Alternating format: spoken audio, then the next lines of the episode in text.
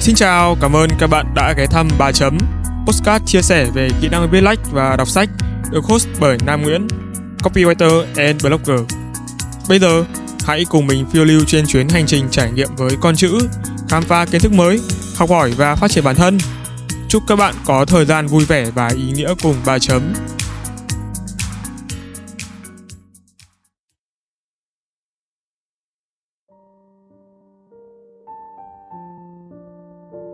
Dành lời cảm ơn sâu sắc nhất đến những cá nhân, tổ chức đã và đang ngày đêm cống hiến công sức cho thị trường postcard Việt. Dành sự biết ơn tuyệt vời nhất đến tất cả tập thể, những người vẫn luôn không ngừng cố gắng để phát triển một cộng đồng postcard vững mạnh.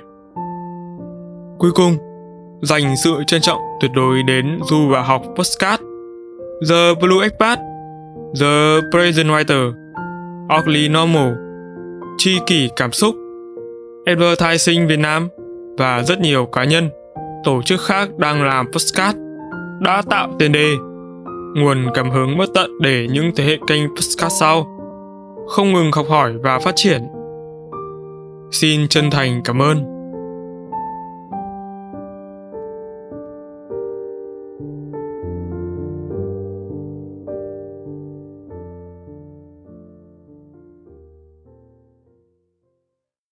Chào mừng các bạn đã quay trở lại Postcard 3 chấm. Vậy là đã hơn một tháng trôi qua kể từ khi 3 chấm được thành lập. Với riêng cá nhân mình, đây là một chặng hành trình không hề ngắn. Nhất là khi kế hoạch dành cho công việc này chỉ thực sự được khởi động sau số đầu tiên. Nói như vậy không có nghĩa là Postcard này được lập và vận hành tùy hứng. Chỉ là mình có một thói quen khó sửa. Đó là những gì mình thích và làm nó dựa trên cảm xúc phần nhiều.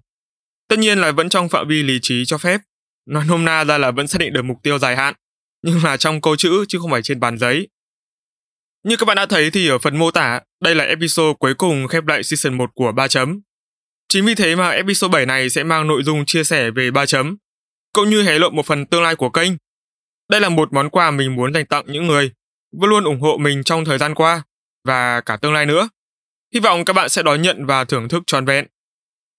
Vì postcard khá dài, nên các bạn hãy chuẩn bị tâm thế thật thư giãn của một tách trà và bánh để thưởng thức nha. Ok, không dài dòng nữa. Ba chấm on.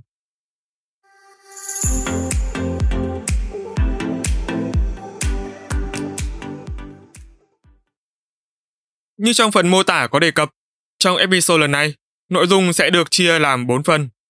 Phần 1, mục đích thành lập. Phần 2, sự thật ẩn sau 3 chấm. Phần 3, tương lai của 3 chấm. Và phần 4, những sự đánh đổi. Nào, chúng ta hãy cùng tìm hiểu phần đầu tiên. Mục đích thành lập 3 chấm. Tại sao 3 chấm lại ra đời? Có một nguyên nhân sâu xa mà từ trước đến nay mình luôn muốn làm. Đó là truyền tải kiến thức về kỹ năng viết và đọc tới mọi người. Tất nhiên, mình đã từng làm điều đó với content dạng text, nhưng trong thâm tâm mình luôn muốn phát triển nó sang nhiều hình thức thể hiện khác, đặc biệt là dạng hình ảnh, video để tiếp cận đến nhiều người hơn. Còn về nguyên nhân trực tiếp, để cá nhân mình thành lập ra ba chấm, có lẽ phải nhắc đến một nhân vật mà chắc chắn ai quan tâm đến podcast cũng đã từng nghe qua một lần. Đó là chị Chi Nguyễn, giáo sư đại học tại trường đại học Arizona nước Mỹ và là tác giả sách. Có lẽ mình không cần phải nhắc đến quá nhiều về chị Chi nữa bởi những ai đã biết sẽ biết rất rõ. Còn những ai chưa biết có thể tự tìm hiểu thêm. Mình được truyền cảm hứng và bị thuyết phục bởi kênh Postcard The Present Writer của chị. Không phải bởi content quá thu hút hay có chủ đề quá khác biệt mà đến từ chính hình thức thể hiện của kênh cho thấy sự chỉnh chu đáng ngưỡng mộ của người sáng lập. Từ khi mình biết đề postcard và lắng nghe nó thường xuyên hơn, tuyệt nhiên, chưa có một kênh postcard nào giữ chân mình được quá một phút nghe liên tục tính từ lần nghe đầu tiên, trừ kênh The Present Writer. Nếu để nói văn tắt thì chính thần thái giọng nói tạo ra cuộc trò chuyện cởi mở. Sự cẩn thận trong khâu hậu kỳ là hai yếu tố để mình trân trọng và muốn học hỏi kênh của chị Chi. Nguyên nhân trực tiếp số 2 dẫn đến quyết định xây dựng kênh 3 chấm đó là hiện nay ở Việt Nam và trên thế giới, podcast thực sự đang có nền tảng và tiềm lực phát triển lớn. Cá nhân mình đánh giá thì hiện nay, podcast là nền tảng có tiềm năng phát triển mạnh mẽ. Có lẽ chỉ đứng sau YouTube. Với người theo ngành truyền thông, sáng tạo nội dung như mình thì việc dành thời gian cho podcast không còn là sở thích đơn thuần, mà đôi khi nó là sự lựa chọn bắt buộc để bắt kịp xu thế. Trong quá trình làm podcast hơn một tháng trở lại đây, quả thật mình học hỏi được vô số kiến thức Điều đặc biệt nhất là cứ mỗi tuần trôi qua, Những sự thay đổi liên tục đến từ nền tảng này tăng đến chóng mặt. Nó khiến mình cảm thấy lúc nào cũng như đang trong tình trạng bỏ lỡ thứ gì đó vậy.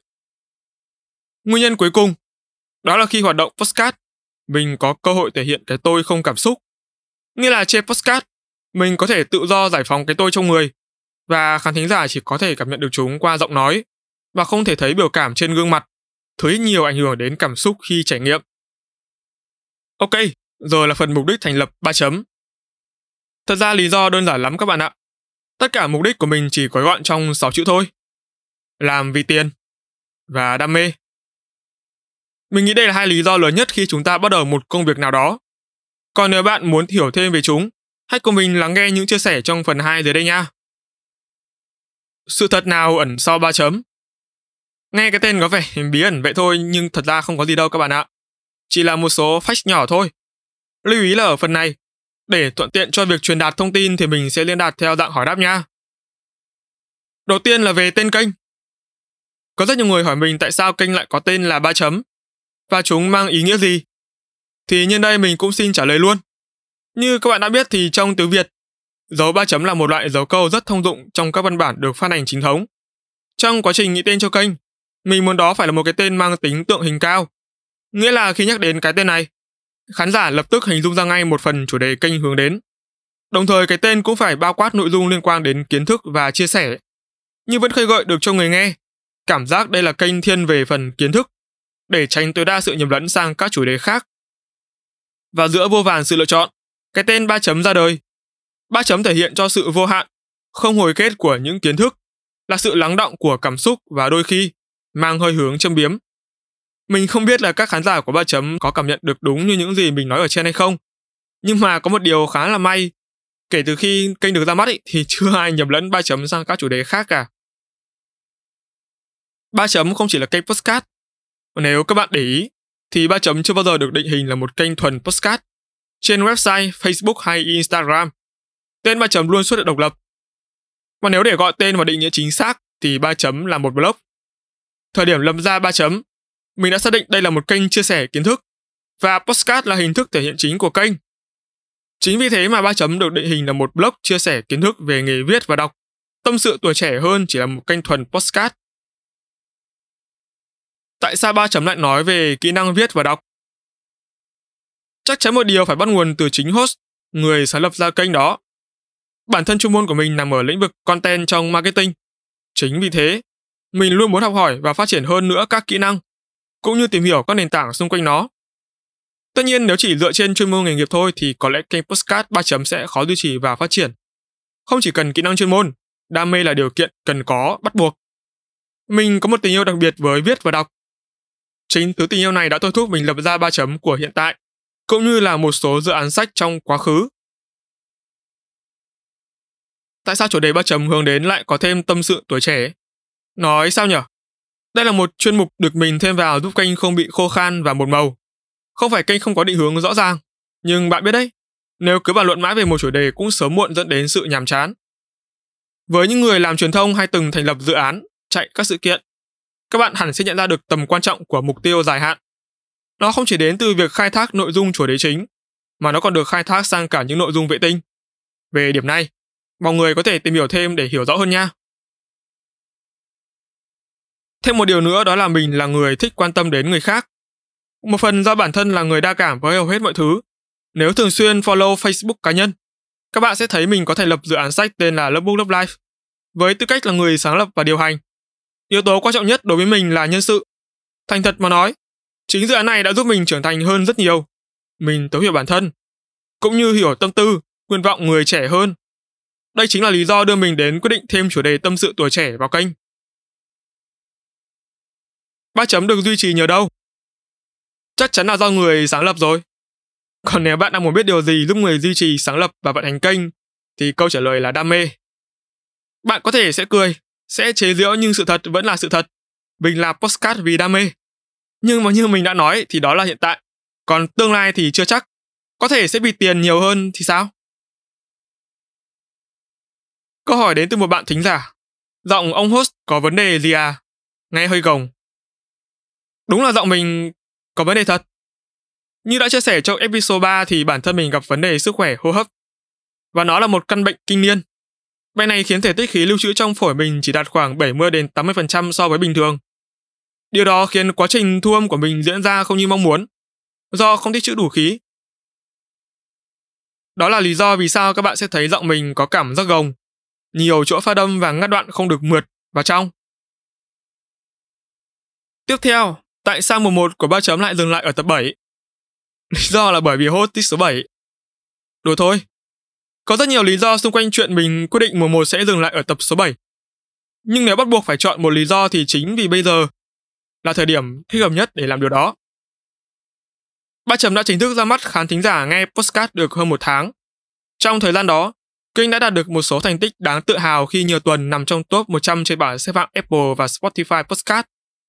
Thậm chí có thời điểm lọt top 50. Quả thật là đối với một kênh postcard mới như ba chấm thì đây là những kết quả bất ngờ. Chính vì không ngờ được nhiều người đón nhận và ủng hộ đến như thế nên mình quyết định kết thúc postcard một thời gian bằng cách end season tại tập 7. Khoảng thời gian kết thúc mùa 1 sẽ là sự chuẩn bị cần thiết để ba chấm bước vào mùa 2 với phong thái tự tin hơn. Hơn thế nữa, đó cũng là lúc để host nhìn nhận, định hình lại nội dung cho kênh nhằm hướng đến sự chuyên nghiệp trong tương lai. Nhắc đến tương lai thì mình sẽ cùng chuyển sang phần 3 luôn nhỉ? Tương lai của ba chấm. Trong tương lai thì ba chấm sẽ có nhiều những season với chủ đề đa dạng hơn. Hiện tại thì ba chấm đang có dự định connect với một số anh chị trong lĩnh vực như content, marketing, freelance để làm khách mời cho postcard. Tương lai cũng sẽ có thêm nhiều số trên đặc biệt. Tất nhiên nội dung sẽ không chỉ là tâm sự xén xúa các kiểu đâu. Chờ xem nha. Ok, và giờ là phần đáng mong chờ nhất cho episode cuối cùng của mùa 1 này, những sự đánh đổi. Mình tin đây là phần mà các bạn đang có ý định chuẩn bị thành lập một kênh podcast rất quan tâm, cũng như là cơ hội cho những ai đã vận hành podcast được một thời gian được lắng nghe chia sẻ từ chính đồng nghiệp của mình. Đầu tiên là sự đánh đổi về thời gian. Đây chắc chắn là thứ bạn cần đầu tư đầu tiên.